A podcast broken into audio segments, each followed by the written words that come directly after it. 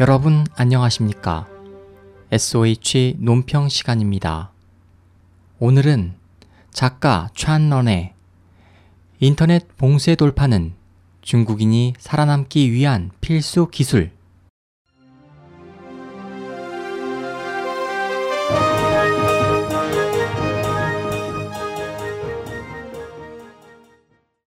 중국의 한 대학생이 현지 최대 인터넷 검색 엔진 바이두의 검색을 통해 20만 위안 약 3,603만 원을 들여 엉터리 치료를 받은 후 병세 악화로 지난 4월 사망했다. 이 사건은 사망자의 이름인 웨이쩌시 사건으로 소개되고 있다. 현지 보도에 따르면 시안 전자과학기술대학에서 컴퓨터를 전공하던 웨이 씨는 2학년에 재학 중이던 2014년 말 활막 육종에 걸렸다는 진단을 받게 됐다. 그는 바이두 검색을 통해 무경 중국 인민무장경찰 베이징 총대대 제2병원에서 치료를 받기로 결정했다.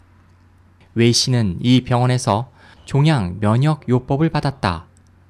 바이두에서는 이 치료법이 효과가 매우 좋다고 소개됐지만 그는 치료 효과를 전혀 보지 못했는데 사실 바이두에 소개된 종양 면역 요법 치료 효과는 허위 정보였던 것이다.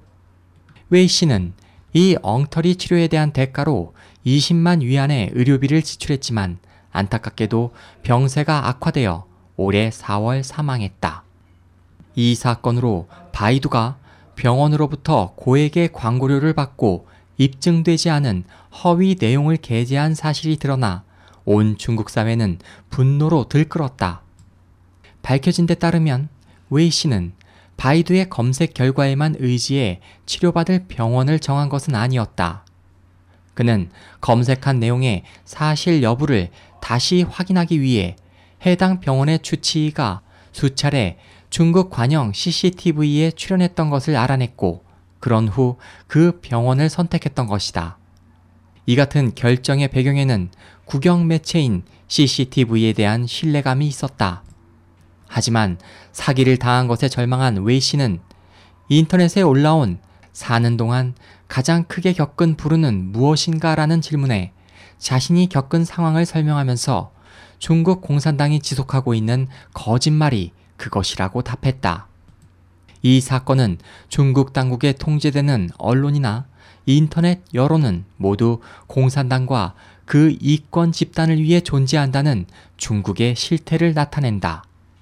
그로 인해 일반 시민들은 이 같은 정보를 쉽사리 믿을 수 없는 것이다. 만약 중국 당국이 인터넷을 봉쇄하지 않아 중국인들이 세상의 모든 정보를 자유롭게 검색할 수 있었다고 하면 웨이 씨는 바이두나 CCTV의 편향된 정보에 의지하지 않아도 되었을 것이다. 그러므로 당국이 실시하고 있는 인터넷 봉쇄는 이 비극적인 사건의 원흉이라고 할 수 있다. 인터넷의 본래 목적은 사람들이 자유로운 정보 교환을 통해 편리함과 쾌적함을 누리는 것이다. 하지만 중국에서는 당국이 국민 관리 시스템인 진둔, 특히 대규모 검열 시스템인 Great Firewall을 사용해 중국인이 세계의 모든 정보에 접근하는 것을 막고 있다. 공산당 정권의 목적은 당국에 불리한 모든 정보나 진실을 은닉하는 것인데, 왜냐하면 이러한 정보는 그들이 가지는 특권을 위협하기 때문이다. 현재 중국 사회 곳곳에서는 정보, 상품, 서비스 등 모든 방면에서 가짜가 범람하고 있는 상태가 횡행하고 있다.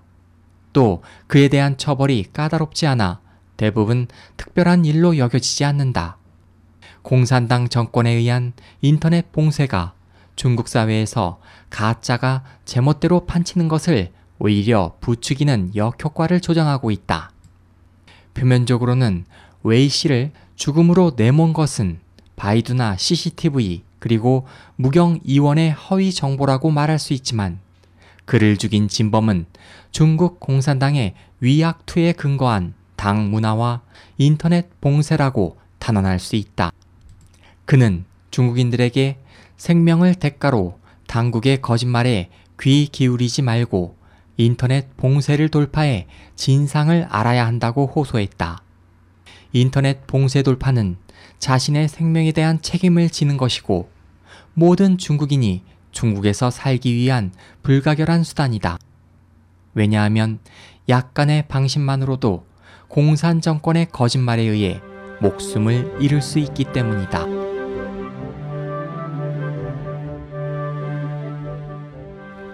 SOH 희망지성 국제방송 홍승일이었습니다.